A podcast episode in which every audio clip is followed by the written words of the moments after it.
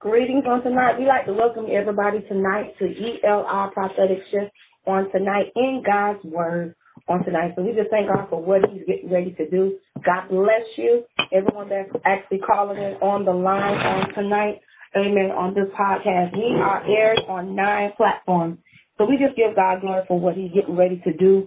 Amen. We have the many segments that's coming up. Amen. And we're just looking for God to move on tonight. Amen. And just before we get in, we want to have anybody that's on the call to give us a special shout-out. Amen. And up your city and where you're from on tonight. And amen, we're going to go ahead and get started. Amen. For those who are on the call. And if you choose not, it's okay. Amen. It's good just to be a listener right now. And right now, we're good to hear and the doers of the word on tonight. So we just thank God on tonight. We just like to welcome you to In God's Word on tonight. And then our spiritual innovator tonight on tonight will be Prophet J.L. Harmon on tonight. And we're excited about what God is getting ready to move. Amen. And we're looking for a mighty move of God. Amen on tonight. So we just thank God for what He's getting ready to do. Amen. For those who want to send their prayer requests, send your prayer requests. Amen. To God's Fire Chamber 16 at Outlook.com. So don't forget to tune in on In God's Word. Amen. And for those who would like to, at the end, end of the call, amen, like to contact, amen, ELR Prophetic Shift. We have a telephone number where you can reach us. Amen. God bless you. So on today, amen, we just want to just do a couple announcements right before we get into the Word of God. Amen. Matter of fact, we're going to prayer. Amen. On tonight. God bless you and welcome you to ELI Prophetic Shift on tonight. Amen. Calls are coming in and we give God the glory. On tonight, precious Heavenly Father, we come before you right now in your presence, Father. And we ask you on tonight, amen, just to have your way. We thank you, oh God, for we release, amen, your anointing, amen, on this podcast, on this network, on, oh God. And for those who are, have everything that's set in place, amen, we're looking for a mighty move of God of shifting in this year, in the new season. We are the energy changers. We are the atmosphere changers. And that's what God is looking for. A spiritual innovator is a person that changed the atmosphere. And so we thank God on tonight, oh God, that you are getting ready to flow. Amen. We speak of healing. We speak of deliverance. We speak of breakthrough. We speak of miraculous healings to take place on tonight. Father, release your anointing on this live podcast on tonight. Release your anointing and your flow like never before. And Father, we thank you, oh God, for your blessings. We thank you, oh God, on tonight, amen, that you are getting ready to do what you said you're going to do. And Father, oh God, as we release this man of God on tonight, oh God, that you use him, amen, for your glory and use them like never before, oh God. And we'll bring it to you and introduce for some and introduce to others, amen, for those who don't know. Amen. Our spiritual innovator tonight, amen. But right before we get ready to do that, amen, oh God bless you and thank you for tuning in to ELR Prophetic Shift. There's a call, amen. Another call just come in. So we just thank God for amen. God bless you. God bless you, man of God. God bless you, woman of God, that's tuning in on tonight. And, Father, we just ask to release your anointing on tonight. Amen. And amen. As everybody begins to clap their hands and just tell the goodness of what He has done for you. Amen. We just thank you. Amen. For setting the atmosphere, oh God. And as we begin, amen, to set the atmosphere, we are atmosphere changers. ELR Prophetic Shift are atmosphere changers. The people are coming, amen, on this podcast are atmosphere changes. And we thank you, oh God, for setting up, amen, what you getting ready to do in this season. We thank you, oh God, for shifting the atmosphere and turning things around right now in the name of Jesus. We thank you for you're doing what you said you're going to do. And we just thank you for your blessings, amen, that we're getting ready to, amen, to release, amen, on tonight the platform. We're releasing, amen. Just Holy Ghost, just begin to have your way, amen, on tonight. Amen. We thank you, oh God, for your many blessings. We thank you, oh God, for moving, amen, like never before, amen. We thank you, oh God, amen. Just help us, amen, in the direction where we can go, amen, where we can shift on tonight. And we just thank you, oh God, for letting go and letting God have His way, oh God. Father, hallelujah. Father, oh God, we thank you. I love you, Lord. And I lift my voice to worship you, oh my soul, rejoice, take joy, my King, and what you hear, and let it be a sweet, sweet sound in your ear. Hallelujah. I love you, Lord. I love you, Lord. And I lift my voice to worship you, oh my soul, rejoice,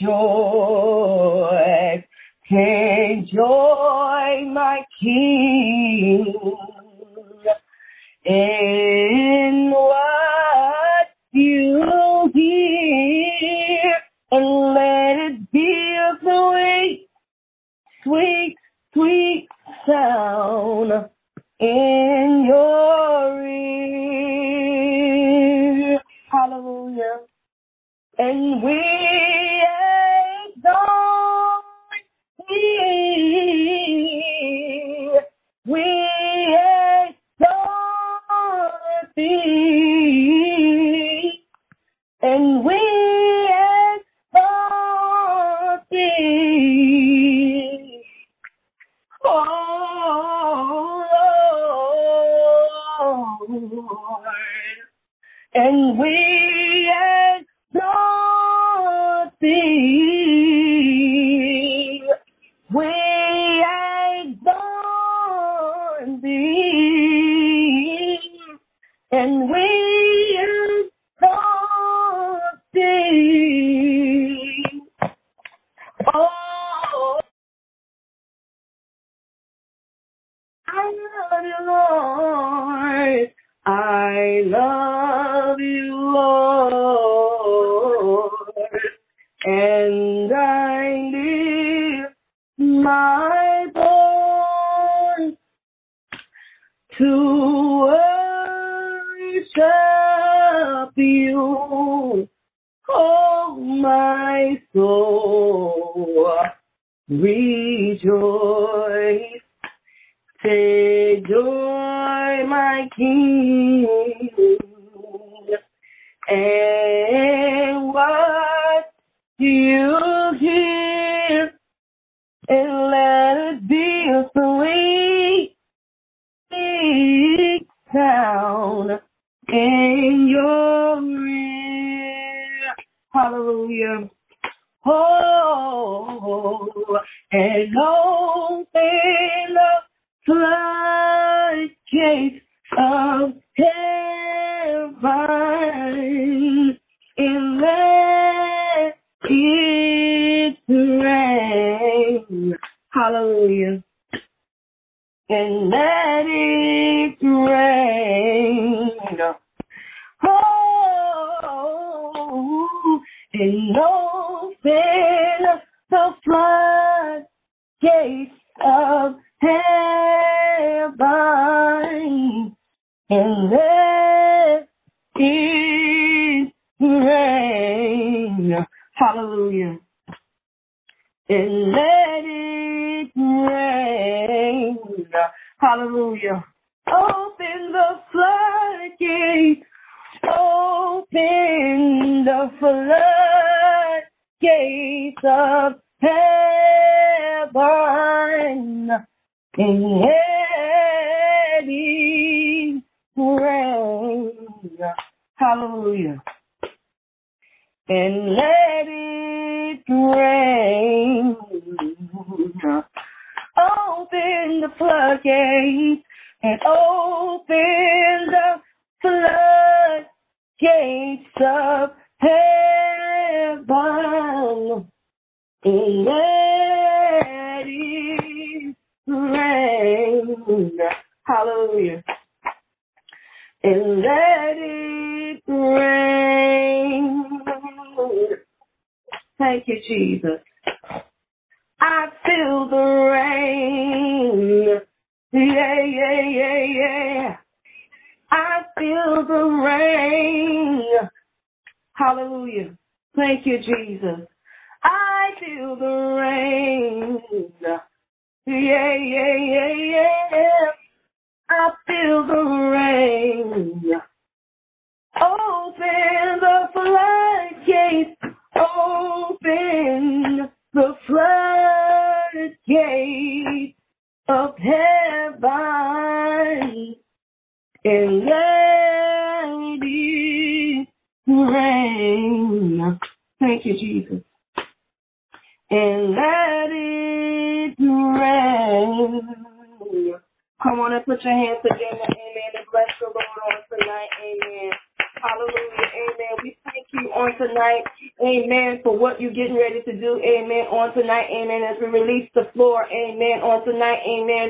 As we begin to decrease. Amen. The Holy Spirit begins to increase it. And we thank you on God on today for releasing. Amen. On tonight. Amen. Our host. Amen. And spiritual innovator on tonight. Amen. On In God's Word. Amen.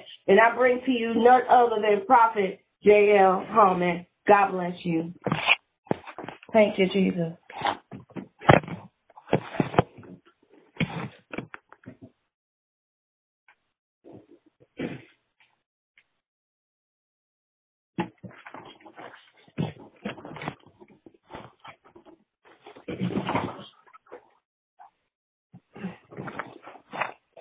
Good evening, everyone. The topic tonight is facing life's challenges head on. And what we're going to do, we're going to go into scripture, Daniel chapter 3, verse 17 and 18. And this particular scripture is about Meshach, Shadrach, and Abednego. And what's being taking place is that King Nebuchadnezzar has made a golden image that he himself wants all his people to worship, but few did not agree with King Nebuchadnezzar's what he was wanted for everyone. They didn't accept that. They only trust in one God, and that is God, our creator of the heavens and the earth and everything therein. So as we go in the scripture of Daniel chapter 3,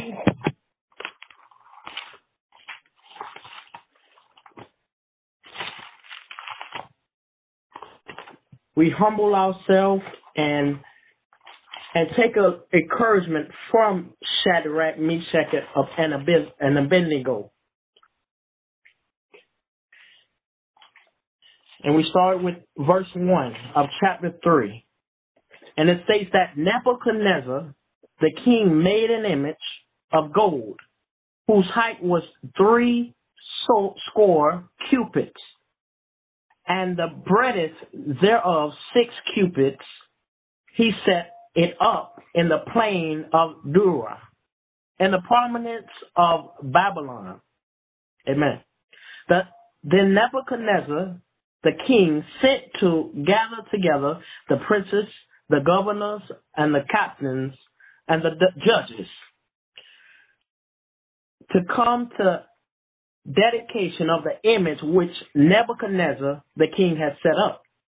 Then the princes, the governors, and the captains, and the judges, and the treasurers, and the counselors, and the sheriffs, and all the rulers of the province were gathered together unto the dedication of the image that Nebuchadnezzar, the king, had set up. And they stood before the image that Nebuchadnezzar had set up. Then and Harold cried out aloud to you, it is commanded, O people, nations, and languages, that at what time ye hear the sound of the cornet, flute, carp, sackbut, psaltery, dulcimer, and all kinds of music, ye fall down and worship the golden image that Nebuchadnezzar made.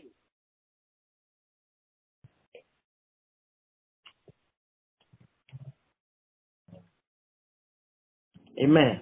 And whoso falleth not down and worship shall the same hour be cast into the midst of a burning, fiery furnace. So this is particularly, if he's saying, King Nebuchadnezzar is saying, if you do not worship this graven image, this golden image that I have placed before you, your repercussion will be you will be put in a furnace and burnt alive. And as we go in verse 7, it states that, therefore, at that time, when all the people heard the sound of the cornet, flute, harp, sack, psaltery, and all kinds of music, all the people, the nations, and the languages fell down. And what do? They worship the golden image that Nebuchadnezzar, the king, had set up. So they were in fear of King Nebuchadnezzar because they felt that, you know what, I'm not going to, we don't want our life to be lost, and we don't want to die so let's agree and just do what we have to do and worship the golden image. And as we go in verse 8, it says, wherefore at that time certain Chaldeans came near and accused the Jews.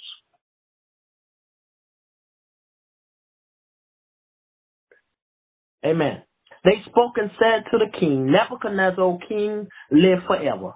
Thou, king, hast made a decree that every man that shall hear the sound of the cornet, the flute, the harp, the psaltery, and dulcimer, and all kinds of music shall fall down and worship the golden image.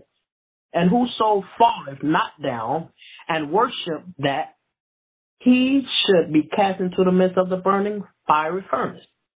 There are certain Jews whom thou hast set over the affairs of the province of Babylon, Shadrach, Meshach, and Abednego. These men, O king, have not regarded thee. They serve not thy gods, nor worship the golden image which thou hast set up. This means that these three men decided, you know what? We know what's truthful and we know what's right. Even though the repercussion will be burnt alive in the furnace, but our faith is in God, our creator of the heavens and the earth and everything therein. So they decided, no, we're not going to worship the image that you have made or your gods, but our God. And it sets up, and it says that then Nebuchadnezzar, in his rage and fury, commanded to bring Shadrach, Meshach, and Abednego. Then they brought these men before the king. So, in this sense, King Nebuchadnezzar had heard that these men decided, you know what, we're not going to worship the image that he put forth. And he wanted to hear it out of their mouth for himself. He wanted to make sure that it was truth in what was being told to him. So he sent for these three men to speak for themselves, not from out of someone else's mouth, but from their own mouth themselves. And as we read on, Nebuchadnezzar spoke and said unto them, Shadrach, Meshach, and Abednego. He then says, is it true, Shadrach, Meshach, and Abednego? Do not ye serve my gods, nor worship the golden image which I have set up? So he's asking the question, is this true? What I am hearing? I needed to hear it from your 3 miles myself, so you can at least explain yourself on why you are not going to serve the image, golden image that I have placed before all my people. And it goes on to say that, now if ye be ready that at what time ye hear the sound of the cornet, the flute, the harp, the psaltery, and ducamore, and all kinds of music, ye fall down and worship the image which I have made. Well, but if ye worship not, ye shall be cast in the same hour into the midst of the what? The burning fiery furnace. And who is that God that shall deliver you out of my hands? So he himself, Nebuchadnezzar, he feels that these three men are afraid of what he's saying about being burned alive, but he's not understanding that these men, they believe in one God and they believe in the Father, and they're not believing in his God, but one God, and not an image. And as he's saying that, okay, he's testing, like seeing, okay, I'm going to throw you in here. Let's see what your God, you think your God will come and rescue you? All right, let's see. It's kind of like a test. It's like a test to see, okay, what will happen? Will they burn the Christ, or will they still be remaining? Amen. So as we go on, it states that Shadrach, Meshach, and Abednego answered back at King Nebuchadnezzar, and he said to the king, O Nebuchadnezzar, we are not careful to answer thee in this matter. If it be so, our God whom we serve is able to deliver, and he will deliver. So their faith is strong. Their faith is not weary. Their faith is not slacking or shaky. But they're standing in front of him, Mr. King Nebuchadnezzar, strong and mighty, and with God on their side. They're saying, you know what? God got us. If we go in there and we don't survive, we still going to serve the God we serve. We're not going to serve the image that you have made or your gods, but we know who our God is. And we know that he himself will deliver us out if it's in his will to do so. Amen. But if not, be it known unto thee, O king, that we will not serve thy gods, nor worship the golden image which thou hast set up. So they are coming at him straight out and letting him know, hey, no matter what you do or what you may not do, whatever you do, we're going to serve our God. He's going to deliver us out. And if we manage to not survive, we're still going to serve our God. And as we stop for a moment, this, what we're talking about tonight is challenges that we go through in life. This particularly was a challenge for these men, but because anybody else would see this as a challenge, like man. But it was like Nebuchadnezzar was really he was challenging God and challenging the faith of these three men and tested them to the point like, okay, you know, I'm going to put them in there as they spoken to me. I want to see what will happen. Let's see what their God would do. Let's see. Will they still be remaining, or will they burn the Christ until their death? But because their strength and their faith in God was so strong, let's see what takes place next. Let's see what, as we go on and to read.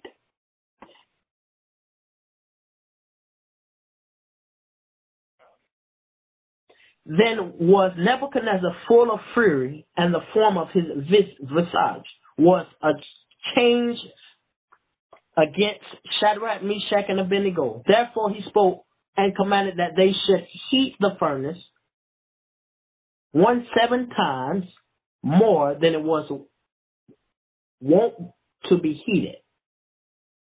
So as these three men, Shadrach, Meshach, and Abednego, after they had spoken to Nebuchadnezzar, he was in fury and like, okay, they told me straight up, they told me, okay, they don't look like they're going to change their mind. They are sticking with who their God is. They're standing firm on who their God is, and they are not going to change their mind. I can't change their mind. So he decided, okay, I'm going to place these men in the furnace, and I'm going to put it up to the highest it can go and see.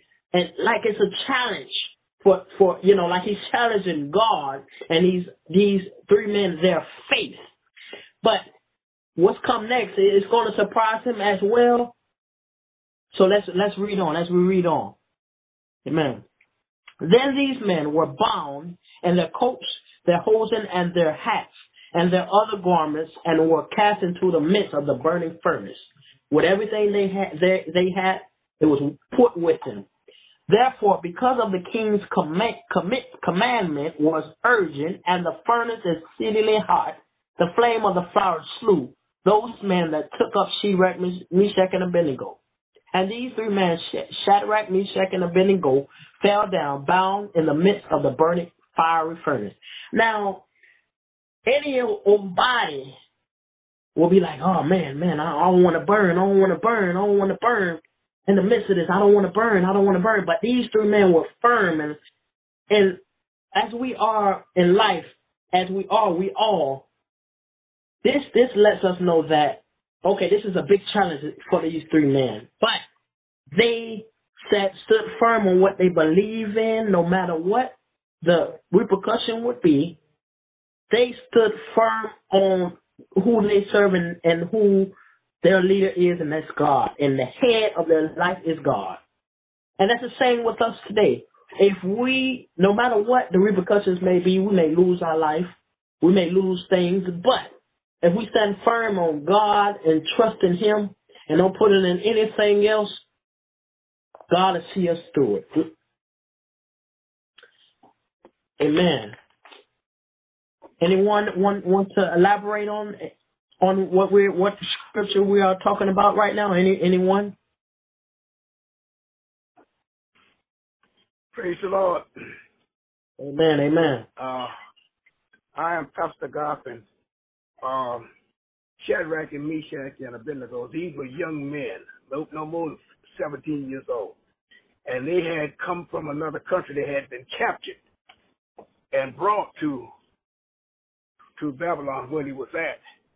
And they refused to serve any other God. And that's how we have to be. Refuse to bow down to whatever the devil is trying to tell us, no matter what it looks like. No matter what you see or what you heard or what the doctor might say, we got to trust God when we can't trace it. These young men were determined. They said, we're not gonna bow down. If God don't, we know he can, but if he don't, we know he's able to deliver us.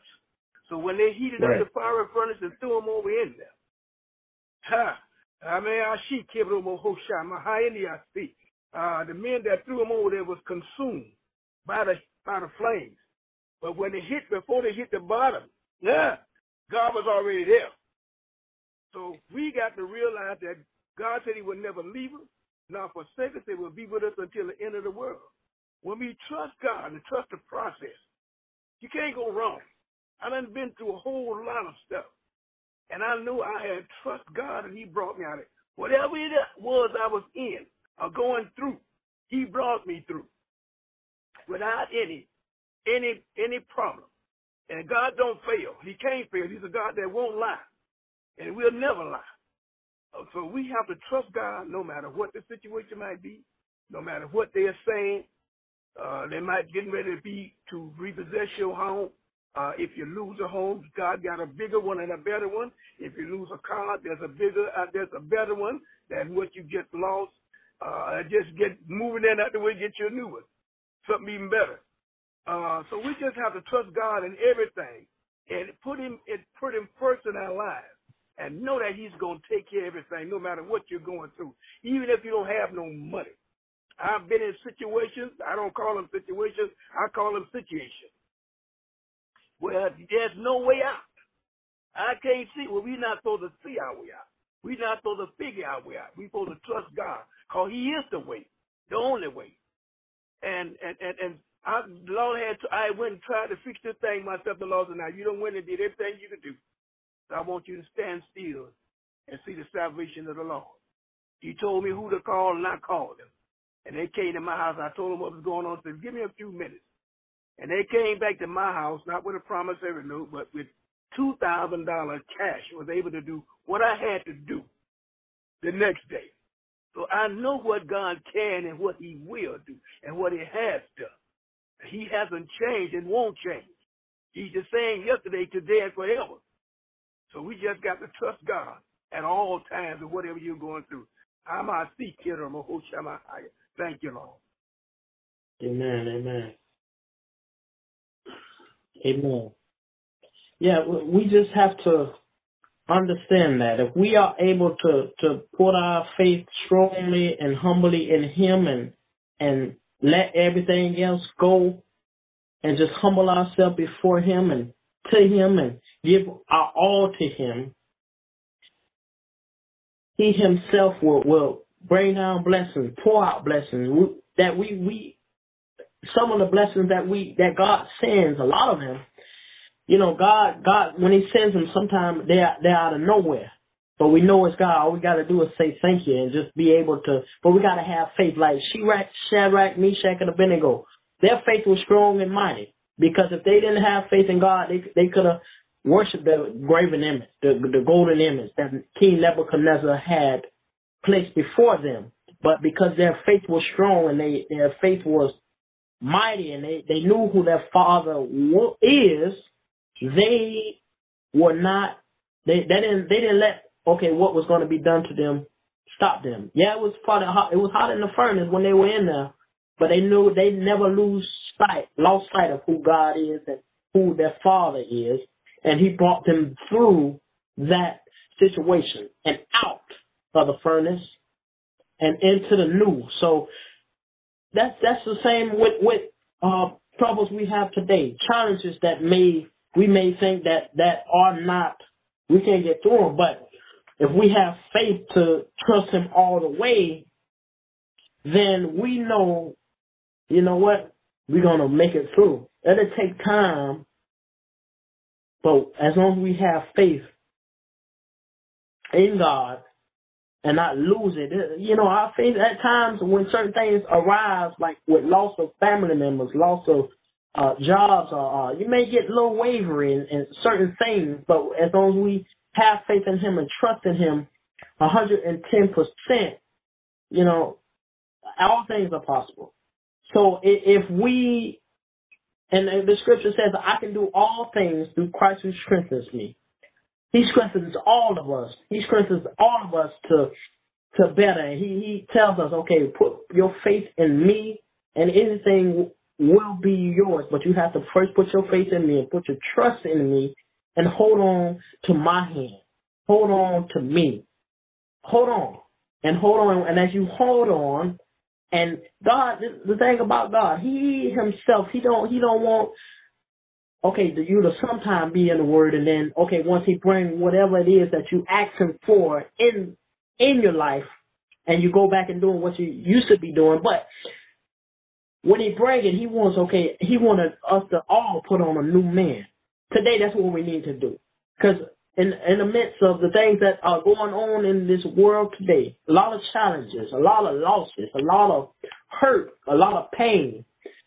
But if we are able to work together and stand true together and build together and hearken ourselves onto the word of God and also encourage one another,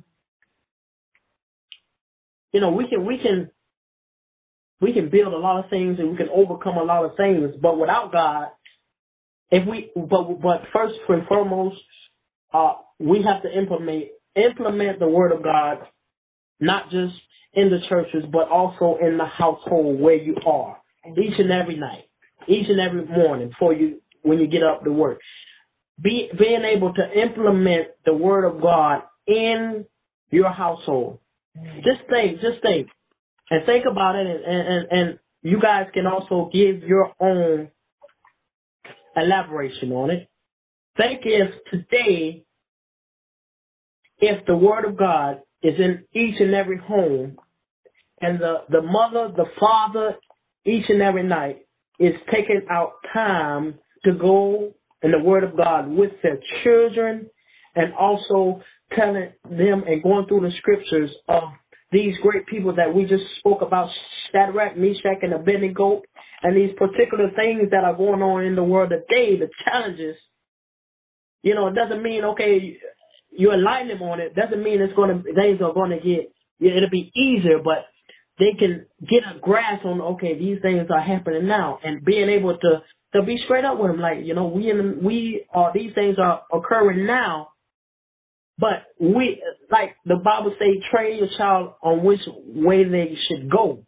Encourage them, give them the right tools, and once you get them the right tools, you know, they can be whoever they, you know, want to be. And they can be, if they want to be a baseball player, a basketball player, but give them the tools. But, you know, implement that in their life so they can, when they're young, though, implement it. Because we have a lot today, a lot of children, they are putting themselves into games, into women are escorting themselves for income. But if you know, that father or that mother take time out to speaking to the children, their own children, that the mother has birthed, that the father helped birth, and they are able to implement in their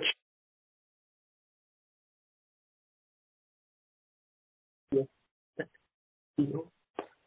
And we are able to encourage one another. And that's what we as encouraging, as we are servants of God, we must be able to speak unto the fathers and to the mothers and speak unto them, because this is the, you know, think about it. When we are gone, these are the children that are going to be supposed to be grown-ups. So if we're not implementing the right words and encouragement in them, you know, it'll be, you know, havoc. It'll be havoc. But we have to do it now, because these children are growing up so fast, but they need that guidance. They really need the guidance now more than ever. Young girls are out having babies early. The young fathers are not there for their babies to be there, but because they didn't have a father themselves. So we have to understand, and we have to preach to them as well, preaching to the mothers and the fathers, and preach it out more, encourage them more, and say, you know what? Enlighten your children on the Word of God now than ever. The time is now to implement it. Implement it now. Implement it. Because we ain't here forever, but as long as we got breath in our body, we are able to utter words out of our mouth, and we are able to speak into them, and they're able to listen. They're going to take, even if they don't take all of it in, they'll take something out of it, or what you said, or what the scripture you go through. Each scripture in the Word of God is being fulfilled in this world today. Anybody in the world can be going through what in the Word today. Of Job.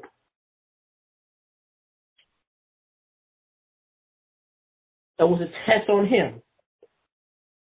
God knew that Job was a man that loved him and would not turn against him, and he had faith in him.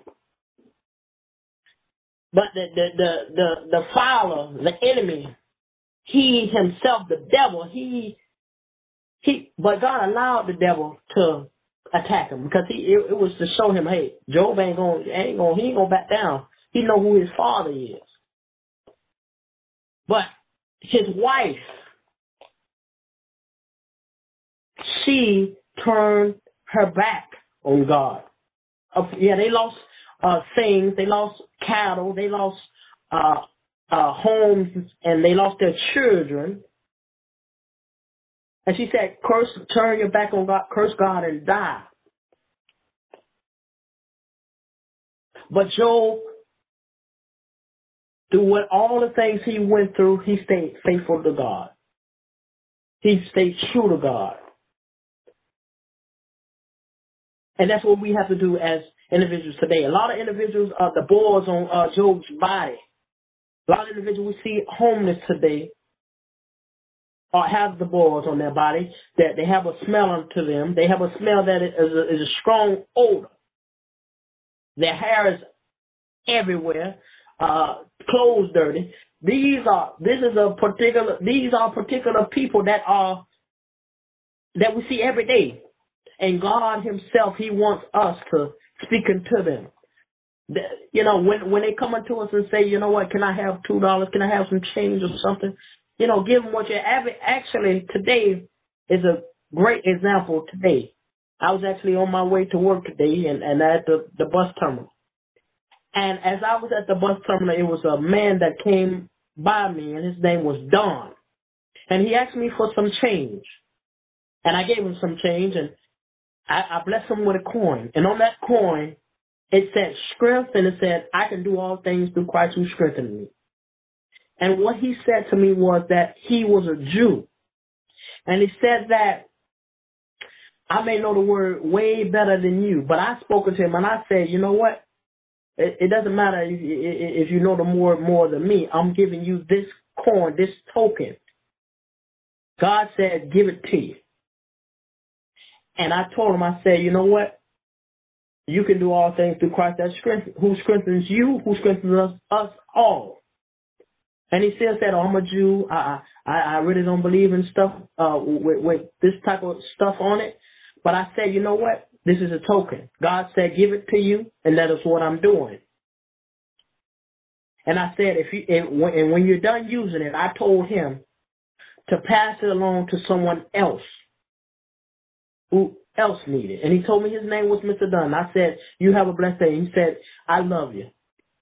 I didn't even know the man, but I spoken to him, and God brought him to me, and he told me to do something, and we were in agreement. Simple things like that it is God sending people our way to encourage, to bless, and just to impart words into them. And that's what we must do with our children as well. We all are God's children. We all are a family. No matter what our last names are, no matter what, we all are God's children. And we must impart encouragement and the word of God in all who we meet, no matter what. If we don't know them or not, encourage them. Because that word on that particular day can be something that can change their view of life and what they're going through. God put them in that particular day to come to you or to any of us for a reason. And a lot of times we may say no, but God bring them our way for a reason, for us to impart encouragement in them. Not, they don't have to necessarily be money all the time or coins or anything, but just encouragement. And, a lot of us, we can do it. And Job, as we go back to Job was he went through a lot of things in his life. He lost a lot, but at the end of all the havoc he was going through, God was able to restore to him more than what he had before, and then more children, more cattle. The thing of it is that during our ordeals that we battle with, during our challenges that we have in our life that we face, we have to understand that, you know what, God is with us. He never left us. He will never leave us. And we just have to trust him. Every challenge that we go through, God is testing us. Okay, how are they going to, I'm going to throw this at them. How are they going to, are they going to sink or swim?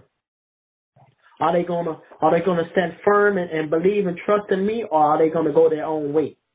Well, we got to say, you know what? We're going to stand firm on God. Job was able to do it.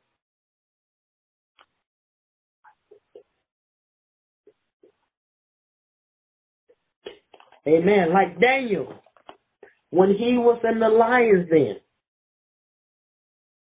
If you think about that, the story of David.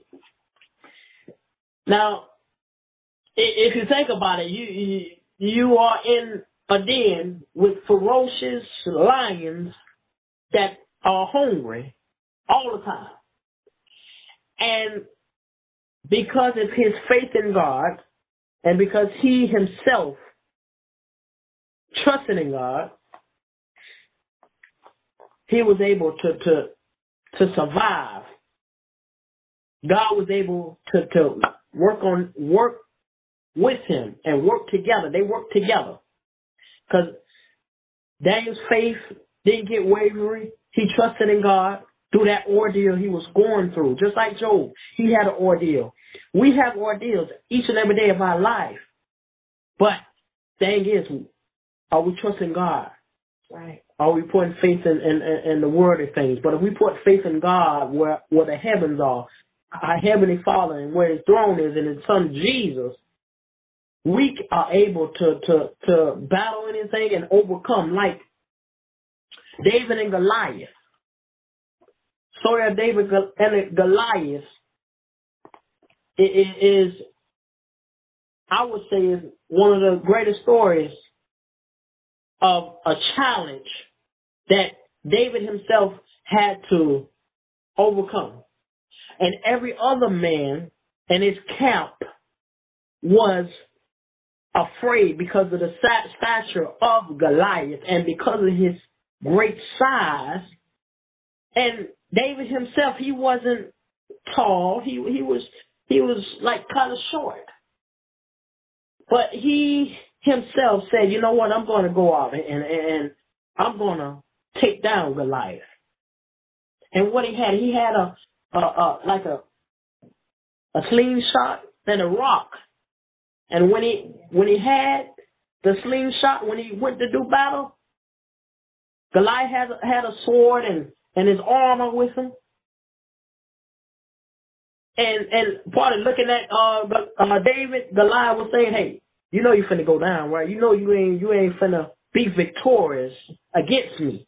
None of your men in your camp were, and you were not. But the only thing that was different from the men in the camp and David was that David's faith never got weary or wavering, because he had faith in his Father.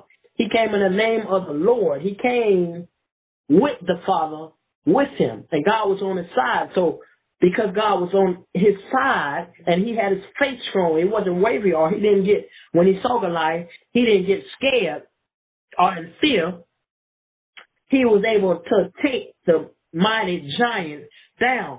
In our life, that's just like in our lives today. We have a lot of giants in our life that we think that, you know what, there ain't no way around it. There ain't no way we can get out of it. But it is a way. We have to be able to trust God during our process. Everything is a process. Everything. Everything that we go through, the losses we have, the things that they may not work out right then because God said it ain't time yet or it ain't your time. But if we are able to, you know what, be patient and wait on God and have faith in God, we are able, and when God is able to open those doors, it'll be out of nowhere.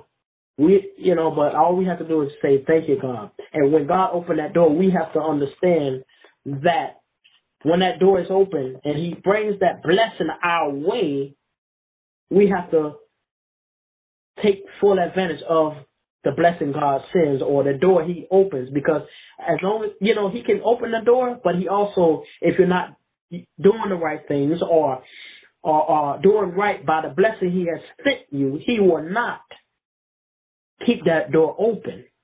But we all have challenges. We all do. Each and every day. We all do. But the thing is that we're going to go through the challenges, but we know we ain't going through it alone. God is right by us. He's right beside us saying, you know what?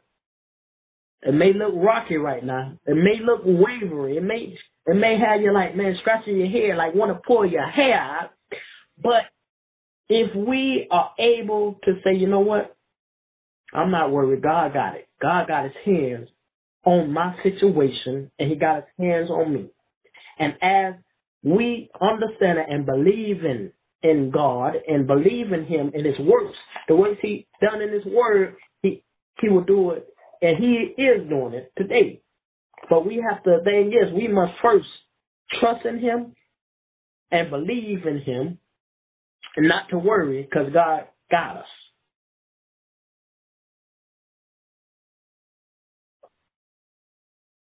Would you like to elaborate on what we talked about so far?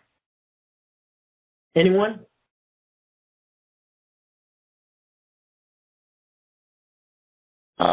Yeah, this is Brother J. It was inspiring to hear that the three young men had faith. Always, faith is so powerful because God initiated it when he first said, "Let there be." And that's why faith is the substance of things hoped for. So if you lay down with a woman or a woman lay down with a man, you know that there's a substance there. And with that faith of you interbining and combining with someone, you know, the evidence of you laying down will be the producing or the production of a child.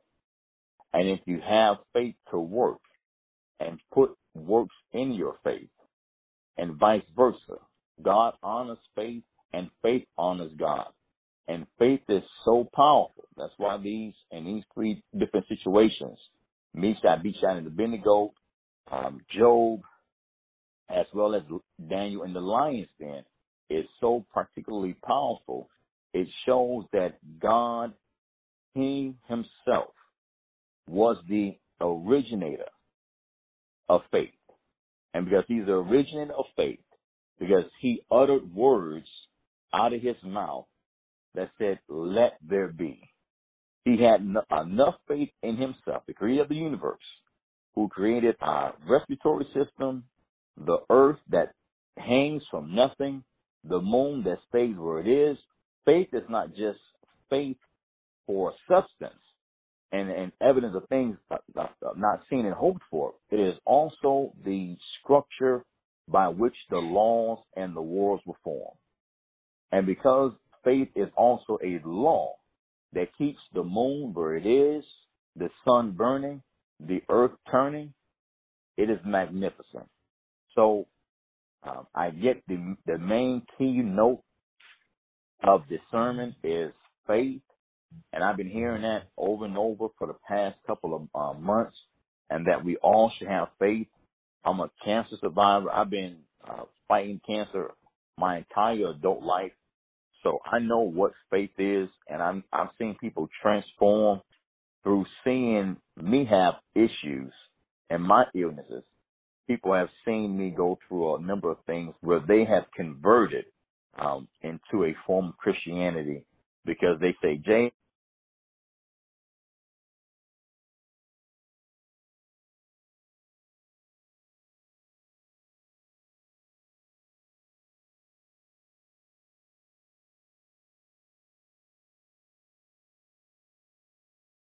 amen, amen." And I feel like even with this, amen, especially talking about the facing challenges, and when we're facing a specific challenge, amen, the Bible says that God would not give us no more than what we can bear. All right, he will not give us no more than what that we can't handle. If he knows that we cannot handle a situation, and he knows that if our faith is not strong enough to come out of a situation, he's not going to put no more than what we can bear. Amen. Just like the scripture said, he said that the Bible says in Philippians 4:7, "I can do all things through Christ who strengthens me." You cannot do it without him. We cannot move without him. We cannot shake without him. We can't even brag out. We can't.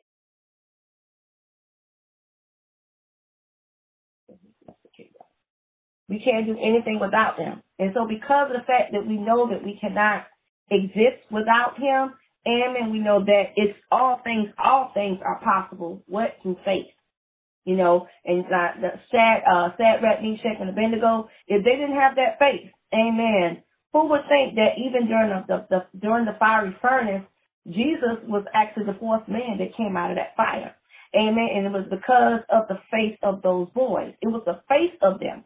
Amen. And all what it was, they was trying to just worship, you know, that religion was called Baal, and they was trying to, he had all the musicians, the sorcerers, the witch workers, the witch doctors, the government officials.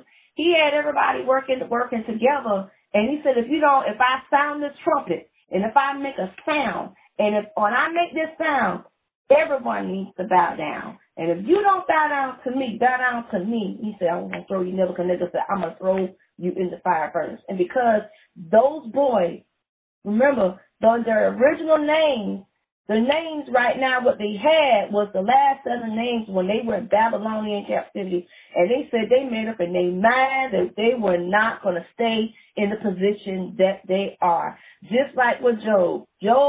If Job allowed his friends to antagonize him and speak in his ear, he would not have that enough faith to trust and believe in God.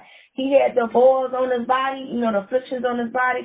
So that let us know that even though that we face not just a physical affliction, but we're facing also a spiritual affliction.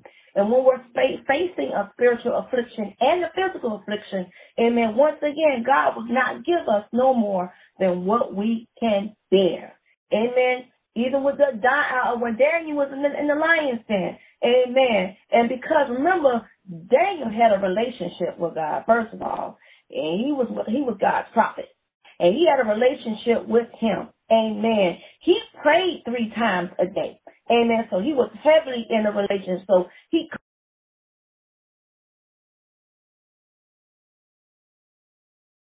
And when they constantly talked to God, amen, because the relationship that Daniel had with God, God was able to shut the lion's mouth.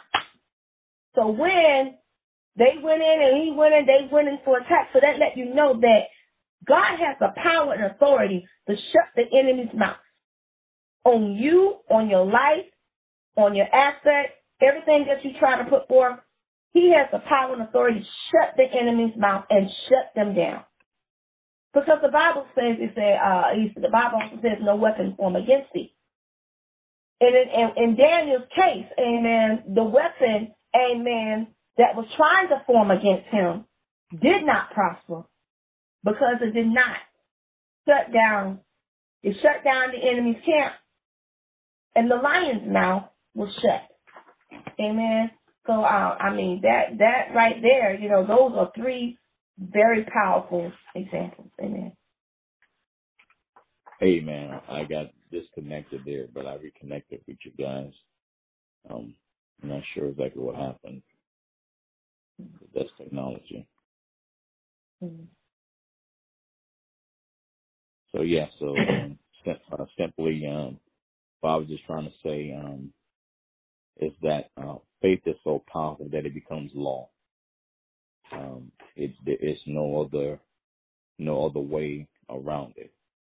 That the law is faith and faith is law because it keeps everything where it should be.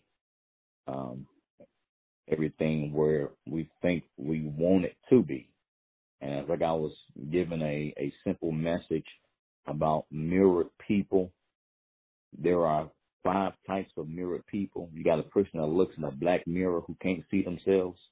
You got a person who looks in the mirror. They see only what they want to see. You got a person that looks in a double mirror. They see themselves, 2 versions of themselves, so they don't know who they want to be. And then you got a person that sees 3-sided mirrors. Then you got a person that look in a mirror, in a crazy house mirror. Well, that fun house mirror where you see all reflections, but every type of person that's a mirrored person, they never see what God wants them to be. It's always their will. But when they exercise faith and believe that faith is law in their lives, then they will know that they don't need no longer be a mirrored person. But God will transform them regardless of what situation they may be in, as the 3 scenarios, as the 3 young men, as Daniel, as well as Job. They all went through something significant. But just as that same God did it for them then, He can do it for us today. I always tell people, don't be a mirrored person where you're looking in a black mirror, you don't see what you really are. Don't be a mirror person where you can't see exactly what God wants you to be. And don't look in no three-way mirror where you're seeing three different images and you don't know which way to go. But if you sit still and let God work and move in you, He will indeed reign on the unjust as well as He reigns on the just. I'm here to tell you that I am boldly and happy to say that I have suffered through the time that I have gone through, because He has spoke to me and told me, I will give you 3 times what was taken from you. He said, Jay, I just need you to do this for me, and I got you. And I say, you don't got to do nothing else but remain but who you are. And because He remains who He is, I have faith in Him. And because He remains the God that creates the sun and the moon, He ain't got to do nothing else. That's my relationship.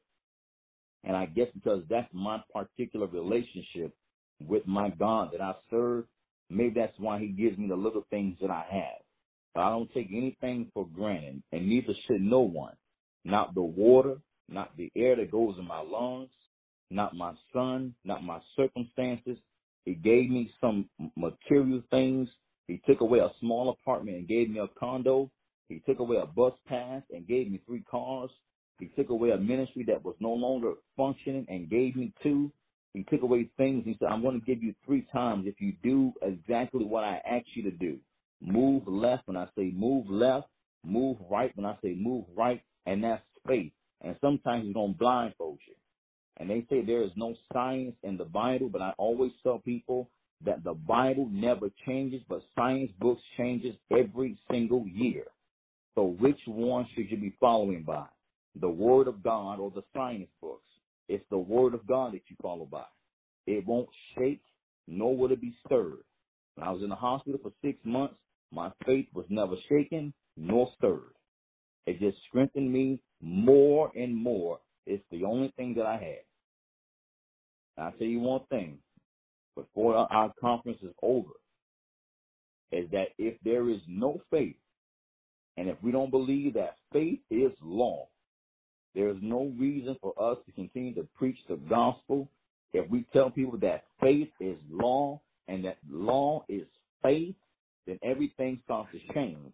Donald Trump becomes somebody else is different.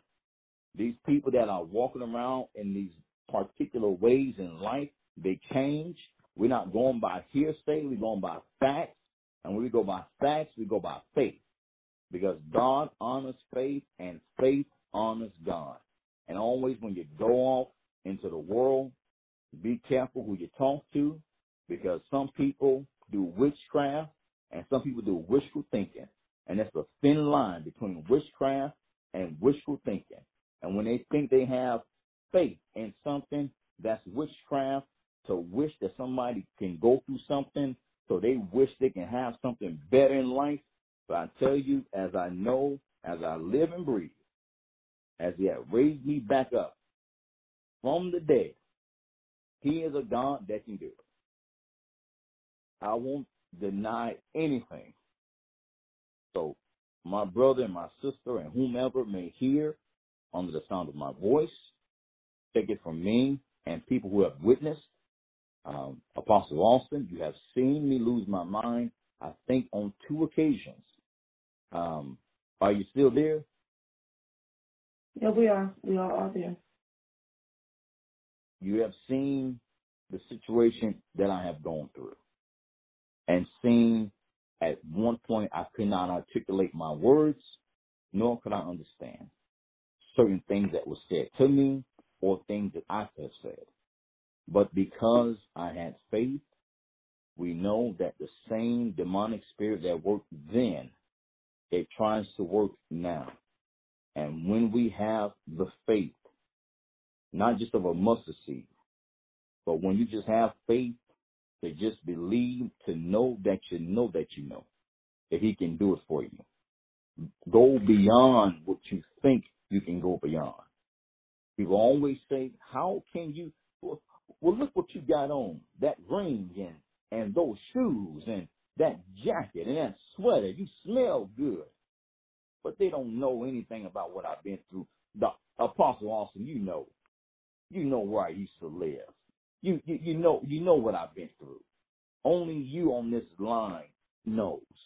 Only you. And when you were not there, there were other witnesses that knew. You know I was in the hospital with cancer. You knew that I had lost my mind. You were there.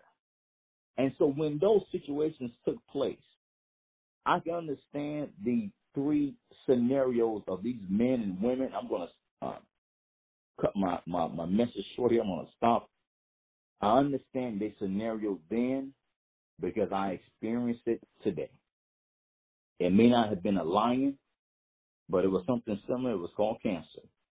And as I write the book on today, the chemo, the confinement, or the cancer, I'm not sure which one was worse. Because being confined to a small room is like being locked in a den with a lion. And I tell you, being thrown in the furnace, that's like fire. It's like having the person take poison, which is the chemotherapy, and they shooting it throughout your body. And being addicted to drugs, I was one of them. It was called Goliath. Dr. Austin, you know, many times he spoke to me on the phone, and my speech was slurred. He can do it. He's able. Brother, Prophet Holman. God is a worker. God is a miracle. Amen. Amen. With that being said, you guys, you know, I love everyone that's on under the sound of my voice. Apostle, Prophet Holman, and for those others in your respective places, please remember that we are living in a world where things may not be as they appear. And I tell you that material things are just material things. For in God said he will bless us with these things so that we can grow further in something, he will do so. Because when he says to many other people, I'm going to get you married again. I'm going to get you this son again. I'm going to get you this daughter. I'm going to get you this house. I'm going to get you this home because I don't need you to focus on that because I need to get that out of the way so you can go ahead and focus on saving some souls. That's it. And that's one of the main things that he does. I'm sorry, Dr. Austin, I didn't hear you. Amen. That's the key thing. That's the key thing in life. Key thing. Yes. So, you know, I want to say this before I get off. Give me 2 more minutes, and it'll be a full 14 minutes. I was talking to my staff members about people who are toxic, and I had a meeting with one of my principals and with some other staff members, and I spoke to them about people who have a toxic spirit is also a demonic spirit. When they take anything that is negative, just like in those 3 scenarios, Meshach, and Abednego, and the people who was throwing Daniel to the lions, and the devil who had composed this situation towards Job and thought that Job would curse his God and die, as his wife had said to him. But when they was presented with these situations, the devil and these other opposers, these accusers, didn't understand that the only thing they had was faith. And when the only thing you have to stand on is the 2 legs of faith, there is nothing else that can father in your mind. For God would give us the peace that all understanding that no man can understand, that nobody will be able to comprehend. So what I'm saying, that a toxic person would take anything that is good and make it evil. I can say that I just love being at church. Oh, that Negro was being sarcastic. Well, you know what? I like her hairstyle. I like what she had on. Or you know, Brother J was talking about your clothes. They will take everything and anything. I'm dealing with that right now at work. They will take something and make it negative. Don't be around faithless people. Make them faithful. Prophet Holman, I heard you say about the young man, Don, when you spoke to him, you may have the power to convert. Continue to do what you do. Don't let nobody take you. Don't let nobody shake you. Don't nobody make your faith Don't let them make you weak. Make it strong. Be bold. The bolder you get, the stronger your faith becomes. And let me tell you something. Be careful, because as you have the faith that can move mountains, so demons will come, and they will smell it, and they will say, oh, this person thinks they got it, just like they did Job. She thinks, oh, Brother J thinks he can do it. Oh, but we got something for him. But don't worry about it. You got your angels. They will keep charge, and they protect you. And for every evil spirit, there's the Holy Spirit. And for every haunted house that has a ghost, there's the Holy Ghost. And for every demon, there's an angel. So never be afraid of these entities that walk around doing witchcraft. Every witch, there's a prophet, there's an apostle, waiting to cast that demon and that demonic spirit out and put them in hellfire instead of into Holy Ghost fire. And there are two different types of entities there. People are mixing up the two. You got some people that pray for hellfire to burn up, but then not raining down on the Holy Ghost fire, so they can be consumed by God's holy fire, to be untouched by demonic hands. So with that being said, I went over it more time than what I should have been. My apologies. Apostle Austin, Prophet Holman, thank you for having me on the broadcast and on the conference. I greatly appreciate you guys. For those who are hearing, please do not hesitate to visit me and Second Bethesda Fellowship over here in Sunrise, Florida at secondbethesdafellowship.info. I'm giving them back and over to Apostle Dr. Erica Austin and Prophet Minister Jack Holloman. Amen. Amen. Amen. Thank you for the encouragement, Dr. J. Thank you for the encouragement. That is very encouraging words. We need more of it to enlighten one another on, on things that we're going through in life. And today, it's very encouraging that we are, when we are able to speak into one another. And at times, it's nothing wrong with just speaking, and getting on your brother, or getting on and just getting encouragement in them and passing along love.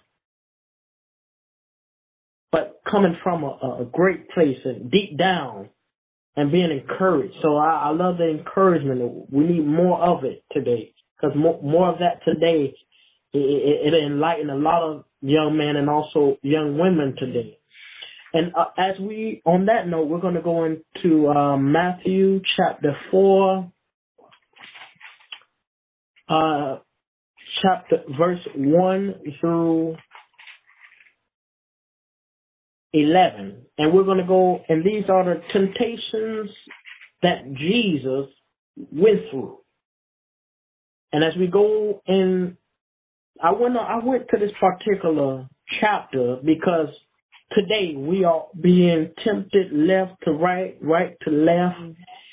And there's nothing wrong with encouraging our brother or our sister, or even someone that we don't even know. It can be the first day you ever saw that person, but you can enlighten them on some things and encourage them. And also, you guys become buddy, and encourage one another, because that person can have words for you and you can have words for them. Amen. So as we read chapter 4 of Matthew, Then was Jesus led up of the Spirit into the wilderness to be tempted of the devil, the Pharaoh.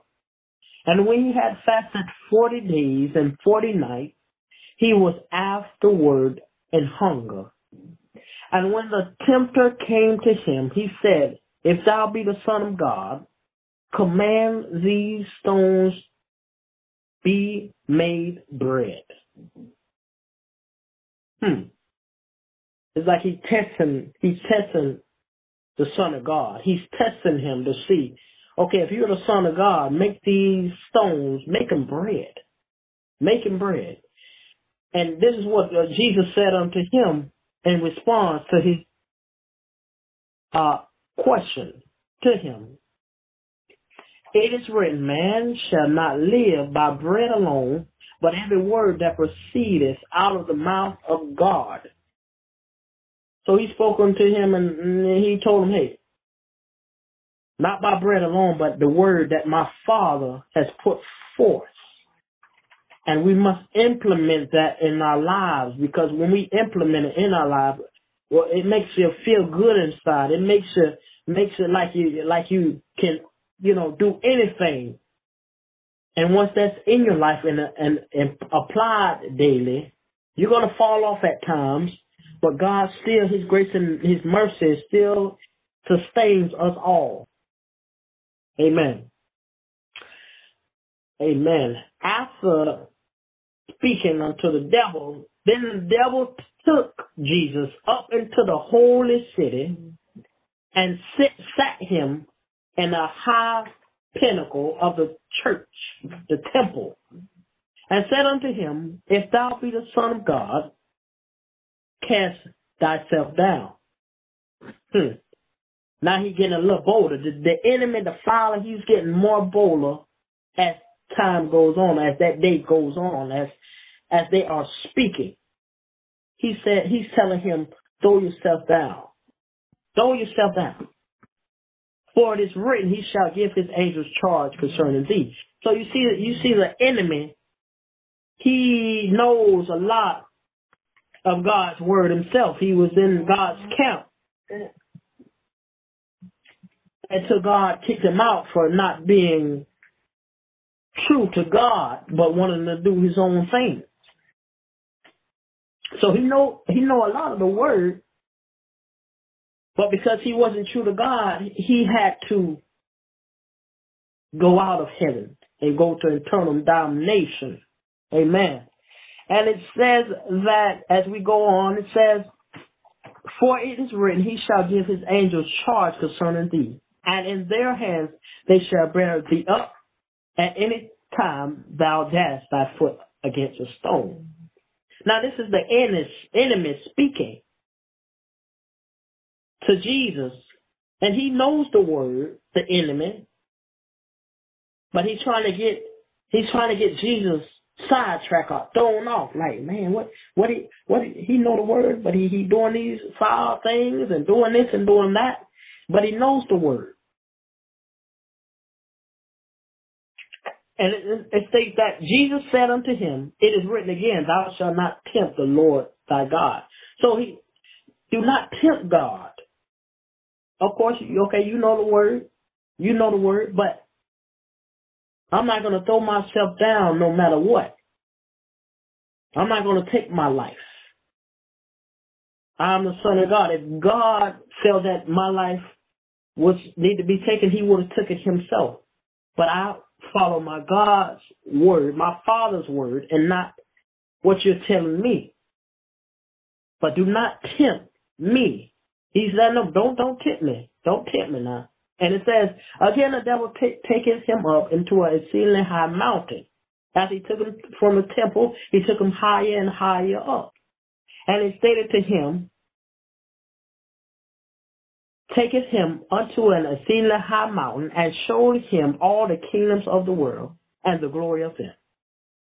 And he saith unto him, the Father said unto him, All things will I give thee, if thou wilt fall down and worship me. So he's trying to get Jesus to turn against his Father and say, okay, Come and worship me. I got everything on the platter, laid out for you. And it's all you have to do is fall down and worship me. Fall down and worship me. And if you think about that, think about what's going on in the world today, the rappers and what they're doing is selling their soul for money and for this and that. But is it worth it? No. You know, and because God can make a way, he'll make a way out of no way, but we have to understand, you know what, the enemy is winning today. He is winning. He's winning, but we have to understand we got to tell the enemy, get behind thee, because I am a child of God, and I cannot allow you to interfere with my life or what I'm trying to get to. What I'm trying to get to is to heaven. Earthly is not going to be here for long, but I need to get a greater place, and that is heaven. Be an angel one day and give glory to God each and every day. But while we are here on this earth, we're going to be tempted. We're going to go through things. We're going to experience things. Jesus experienced things from the fowler. But as we are on this earth living, we must say, enemy, you will not win, and you will not, whatever you try to do or try to get me to do or say, I will not give in. And if you tell me to give up, I'm not going to give up. That's what's going on today. The devil is winning because a lot of individuals are giving up and wanting the easy way out and not, you know what? Oh man, I've been in jail so long. The state or my town will not give me a job. They won't because I'm a felon. No. And they feel like, okay, I got to go rob, I got to go steal, I got to go sell drugs to make a living, to get by, to provide for my family. But we kind of say, devil, get behind thee. I'm going to overcome. Even though I made some mistakes in my past, I'm going to overcome, and I will show thee that I am stronger than you and your minions. And you show them. We got to show them, just like how Jesus showed and told the devil off, because at every point while he was in the wilderness, the devil tried to get him to turn away from God. And we have to understand today we cannot turn away from God, because he is our help. He will deliver us out of the hands of the fowler. And when this world is all said and done, we're going to him. But we got to get through Jesus first. So it's going to be, we're not saying it's going to be easy. It's not going to be easy. But if we are able to talk to God, break down with him, get on our knees and just cry and break down and say, Father, I need your help. Father, open doors. Father God, open doors. Even though I had things that I did in the past, Father God, make me brand new. Cleanse me, Father. Purify. And, Father God, open doors that will close in my face because of the things as I did as I was young. But now that I'm older and wiser, Father God, make my slate clean. Of course, it won't be clean. It'll be clean on earth, but in heaven, it'll be at judgment day. You have to get through those gates. You got Jesus going to, everything that you've done on this earthly and your earthly body, you are going to be judged. Everything. But we have to understand why we are here. We're trying to get to glory. We're trying to get to heaven. Earthly is not going to be forever. He got a place where he wants us to go, and that's where we need to go, to serve him forever, not eternal damnation. So as we go on, in verse 9 it says, verse 10 it says, Then saith Jesus unto him, Get hence, Satan, for it is written, Thou shalt worship the Lord thy God, and him only shalt thou serve. So after the enemy, the fowler, the devil, tried and told Jesus to fall down and worship me, in return, Jesus told him, hey, get behind me, Satan. It is written, I worship my Father alone, as I will not allow you to antagonize me, to have me do any of this sort. And he stood firm on his belief, and what he believed in was his father, and he knows who his father is. And when we know who our father is,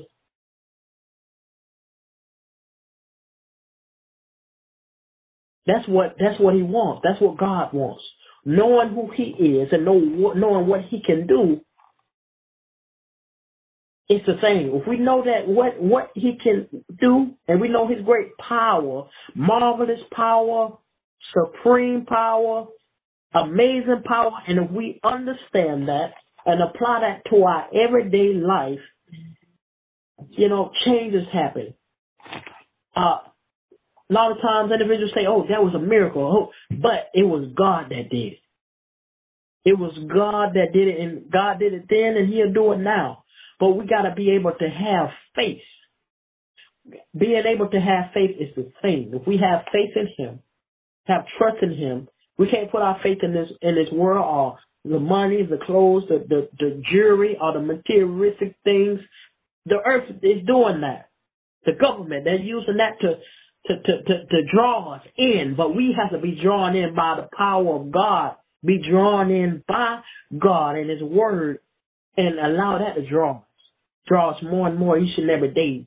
And it's our strength when we're just able to open up the word and take little by little, lot by lot, and allow that, when we're hungry, allow that to fill us up. When we are thirsty, allow the word to be our water. It'll be breath to the body. God wants us to put more time into him. And once we put more time into him, and not time into other things that mean us no good, it ain't this is that's good for earthly, okay, or whatever. But when we need to worry about things for heavenly. Okay, what do I have to do to get where my father is? What do I have to do to earn eternal life with him? Of course, I did some good, and we all have did some bad. But if we understand, you know what? We all are human. Jesus is the only one who did not sin. But we must understand, you know what? God can open that door again.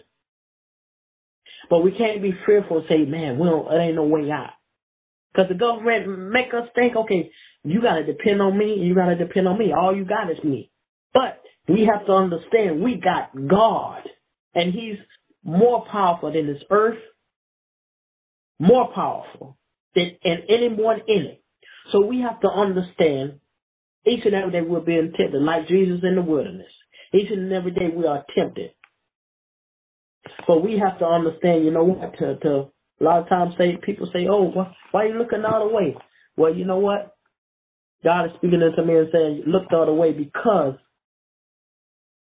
it's best. And the enemy wants us to allow the authorities to come or get into things, get in little fights or killing one another. And what does that solve? It solves nothing.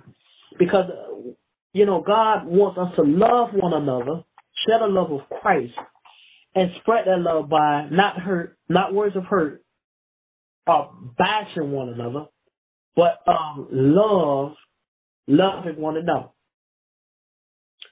And as long as we know that, it won't make it easier, but it will make it like, you know what? Thank you, Father. I'm gonna have some tough times. We all have losses. Things that we, can say is unbearable, have been unbearable, or things that we have been through. But we have to say, you know what, Father, your grace and your mercy sustaineth thee, and we're going to overcome the mighty journey. And that's what God wants us to do. He wants us to enter into his presence. We're in his presence each and every day. He knows all and knows everything. But he wants us to enter in. And we enter in by fully. We can sing praises unto him. We can get in his word. Take it with us wherever we go. And just apply those words, what we things from the Holy Bible, the Word, God's holy Word, and to others. We don't necessarily have to give them anything, but we can give them the Word, the encouragement. Say, you know what? Hey, my brother, you can overcome that. You can overcome it. That addiction, you can overcome it. We all have. You tell them the, story of Job, how he overcame sickness. Overcame. The devil tried to break him, turn his own wife against him. But you could tell she wasn't as strong in Christ as he was. Because if so, she would have said, curse God and die. The enemy had her deranged and out of it as well. But Job knew better. Even though he was going through his ordeal, he still had faith. And the thing about it is your friends, the friends that he knew, started speaking down on him. Like, what did you do to get that on your body? What did you do you had to do something. But instead of speaking to him encouragement, they bashed him. Like, how did you get yourself in this ordeal? And that's what a lot of individuals do today. We have to understand we cannot do that because we all are emotional. We all are emotional beings. Jesus was emotional.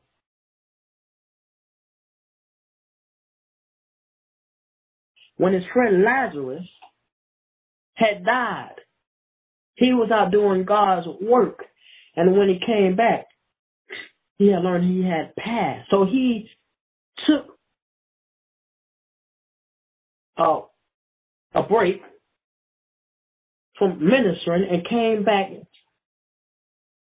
to see and check on his brother, Lazarus, and to see was it true.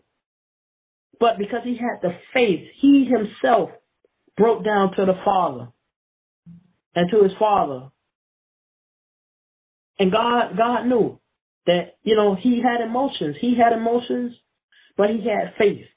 And he he wanted the others as well to do, Mary, Martha, and his sisters, to have faith as well. And because he had faith and he knew who his Father is, Lazarus was brought back to life. Without that, without his faith, if his faith was shaky at any moment, there's no way that could have happened. But that's just like in life today and times today. If our faith is shaky and we're shaking like, whoa, shivering like we're cold, and like it ain't no another way, but if we say, you know what, and break down to God and let him know, hey, God knows what's going on. He knows what's going to happen before it happens, but we got to be able to call out to him and break down and cry to him. A lot of them say they don't cry, break down. But we have to our Father. There's nothing wrong with crying and breaking down and sharing our heart with one another. Jesus was emotional. We have emotions. But we have to understand we're going to go through trials, tribulations, things that we don't know where to turn. We feel like giving up. We feel like, man, this is it. I'm giving up. I'm giving in. But we can't give in. We can't give up. Because when we give in, the Father, the enemy, all he wants to do is destroy and dismantle what God has put together. And when, and we can't allow that. Because God does not want any of us to quit. Mm-mm. He doesn't want us to quit. And Moses, think about the story of Moses. When he himself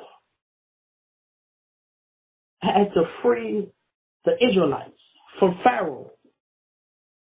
When God came to him in that burning bush, just think about it. Whoa, you outside, and particularly anywhere in your state or wherever, and the bush is on fire and there is someone speaking out of it. And as you become closer, they're speaking words, and it happens to be the Father, the creator of all things, speaking into you.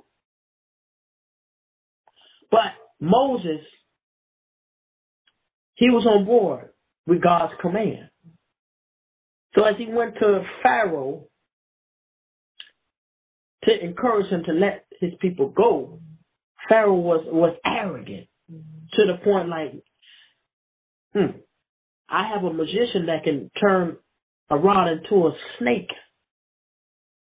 These things that I know of already. I'm still not going to let him go. But the thing of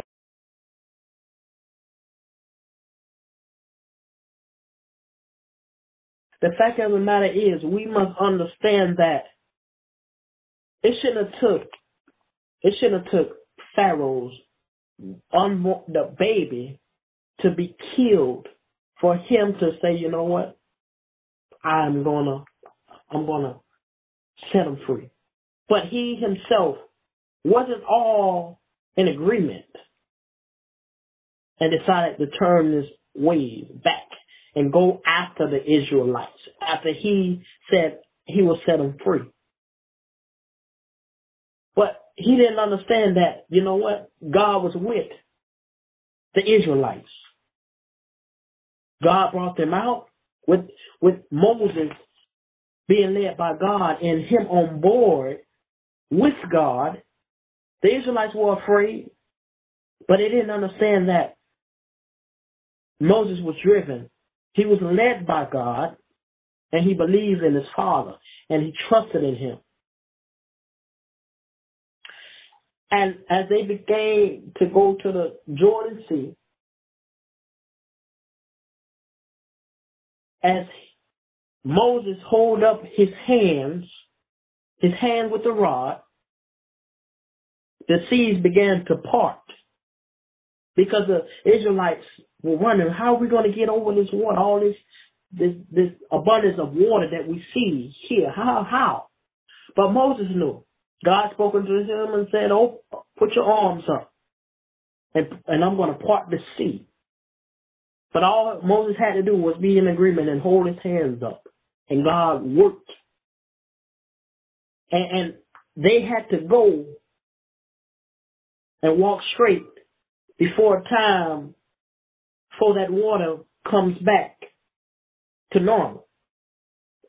But as the Pharaoh and his henchmen were coming after the Israelites and Moses, the water began to cover them, and they didn't survive. And Pharaoh saw what was going on, and he himself went back. Amen. And the Israelites, again, we have to understand that in life, even times now, it shouldn't take situations for us to decide, okay, this is right. Okay, we should do this. We should do that. It shouldn't take it loss or gain for us to do these things. We should want to do it every time we can, anytime we can, because it's important. God needs to see it, because the blessings that we are gaining, not for earthly, but for heavenly. It's gaining. And if God feels that he want to bring it down from the heavens down to us on earth, he will do it. And as the Israelites were out and they were going and Moses was with them, they were arguing and like, oh man, we're hungry, we need this, we need water. Now he made manna come from heaven, from out of the sky, from the birds, so they would have something to eat. All these things that God did for them, and they were still wasn't They were not complying with God. They were not in agreement with God. All these things God made happen for them, water out of a rock. Moses hit a rock, and water began to flow, and they had a lot of water, abundance of water to drink. And then as Moses went up to heaven, and when he came back, he saw that they were serving a golden calf. Mm-hmm. And when he saw this, he was in distraught and upset, like, God brought us all out of the hands of Pharaoh, and what you can do is worship a golden calf and do these foul things? No. He wasn't in agreement, and God wasn't in agreement. Mm-hmm. They began to worship graven images. And, just thinking today, we put our trust in money and abundance of money and jewels and cars and homes, how big they are, how fast they are. But if we put our trust in God, all that can be ours. But if we have faith in God, He'll bring abundance of it. Abundance of it, no matter what. And He'll bring it when we least expect it, it'll come out of nowhere. Oh, and you'll be like, whoa. But all you have to do is say thank you and know it's from God. We cannot get caught up in the world today, because once we get caught up into the things that are happening in the world today and being in fear, a lot of things that's going on in the government, things that were happening are coming to light, diseases coming to light, carnivore disease, virus coming to light. A lot of individuals are dying. In Australia, this is a great example of God's power, moving power. In Australia, there were abundance of fires. Abundance of fires in which the firefighters couldn't even sustain. But just so happened, God came with water from heaven and showers of not just water, but blessings for Australia and for us all, and was able to put out those fires in Australia. I'm saying abundance of fires that, that could not be contained by the firefighters alone, but God sent His power to put out the fire. So the fires that we have in our life that we seem that we don't have, we cannot contain them, but God can contain them. That's right. He can put the fires out, but we have to allow Him to put them out. Mm-hmm. We have to allow Him, and once we allow Him, man, we can see great things happen. When He put them out, we got to try not to go in the old anymore, but we got to be brand new in Christ.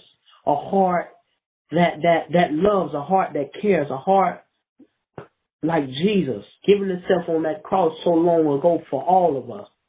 He knew what was going to happen. Like when He was in Gethsemane, when He told the two disciples to, as I go and pray, you guys wait here. Mm-hmm. And as He told them to wait, when He came back, He saw that they fell asleep. But He told them, gave them a command to do not fall asleep. Do not. And they felt upon themselves, okay, they got tired or whatever. But He told him no. And then he told him again, stay up while I go and pray. Stay up. So, you know, we have to trust in God. We have challenges in life, but we have to understand the Satan targets our mind, and Satan's weapon is lies. He tries to get us thrown off like, man, I gotta go do this, I gotta go do that to provide for my family, I gotta do this and do that to provide a roof over my head. No, we ain't gotta do that. None of us.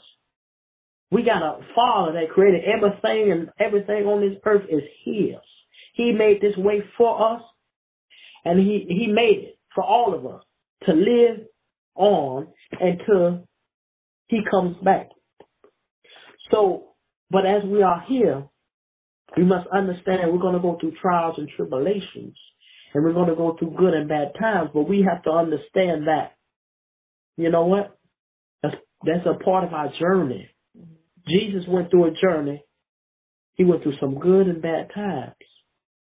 People speaking down on him, speaking foul on him, took all the pain one can endure. But he did it because he loved all of us. He loved us. Sacrifice.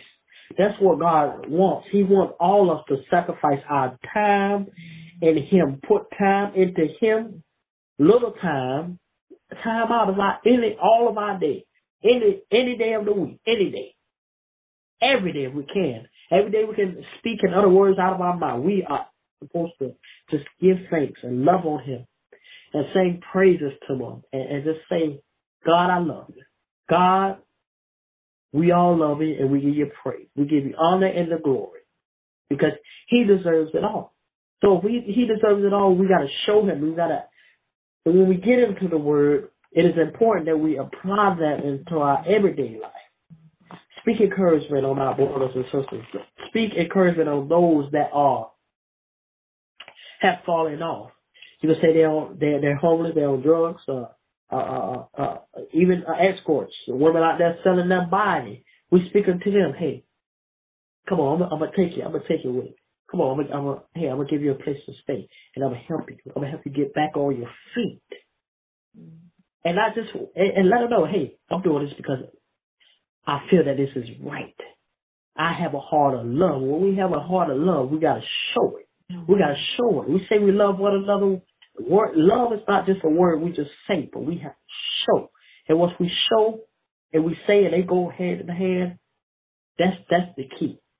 Apply both together. And do it. God want to see, oh, you say you love me? Show me. Honor my will. Follow my will. My God. And follow my way. And when we do that, man, abundance of blessings will flow out of nowhere. And being able to just give God thanks and praises is a blessing in itself.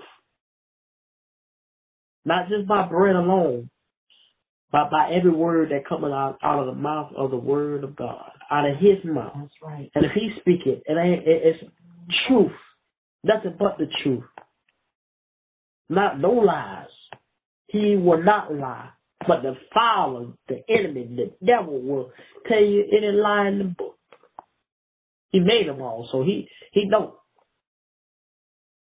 And God, the thing about it is that God has said He'll allow things to happen in our lives to see how far will we stay strong with Him, or will we fall off and waver, and will we go by the wayside and fall off? But if we're not strong, we can fall off, and we won't know how to get up again. But thank God. That we can encourage one another on Him, about His love, and about, you know, tough times. He went through it all. He said he overcame the world, and we all too will. He overcame it. So He's telling us we can too. All we got to do is hang on a little bit longer and allow him to work on our lives. We're gonna waver, we're gonna fall off at times, but he said, come back to me, come back to him. I know you wavered, I know you fell off, but come back. That's what he's saying. Come back. You fell off, but it's okay. I'm there. You fell off. Then you know, we all have sinned. We all have fallen short of God's glory, but his grace sustains us. Just think, without God's grace and his mercy, where would we be today? We all would be gone off this earth and above ground and not above ground. So we all give thanks to God for his great mercy and his love.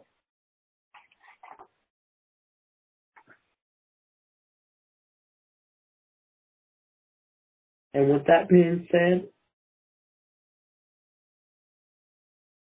we thank God for everybody for tuning in to ELR Prophetic Shift from tonight in God's Word. And we pray that y'all be able to tune in every Tuesday night at 9 p.m. Central Standard Time, 8 p.m. Central Standard Time. So be able to tune in and connect with us. We are on Anchor FM Radio. So if you want to touch and download the product, we are on Anchor.fm/ELR Prophetic Shift.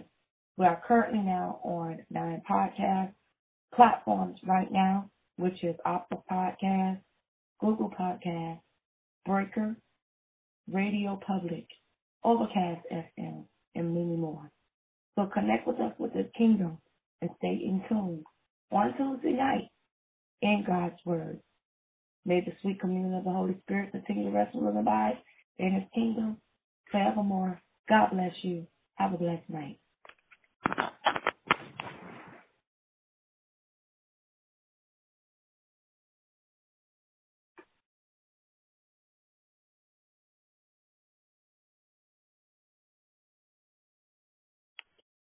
Yeah. Mm-hmm.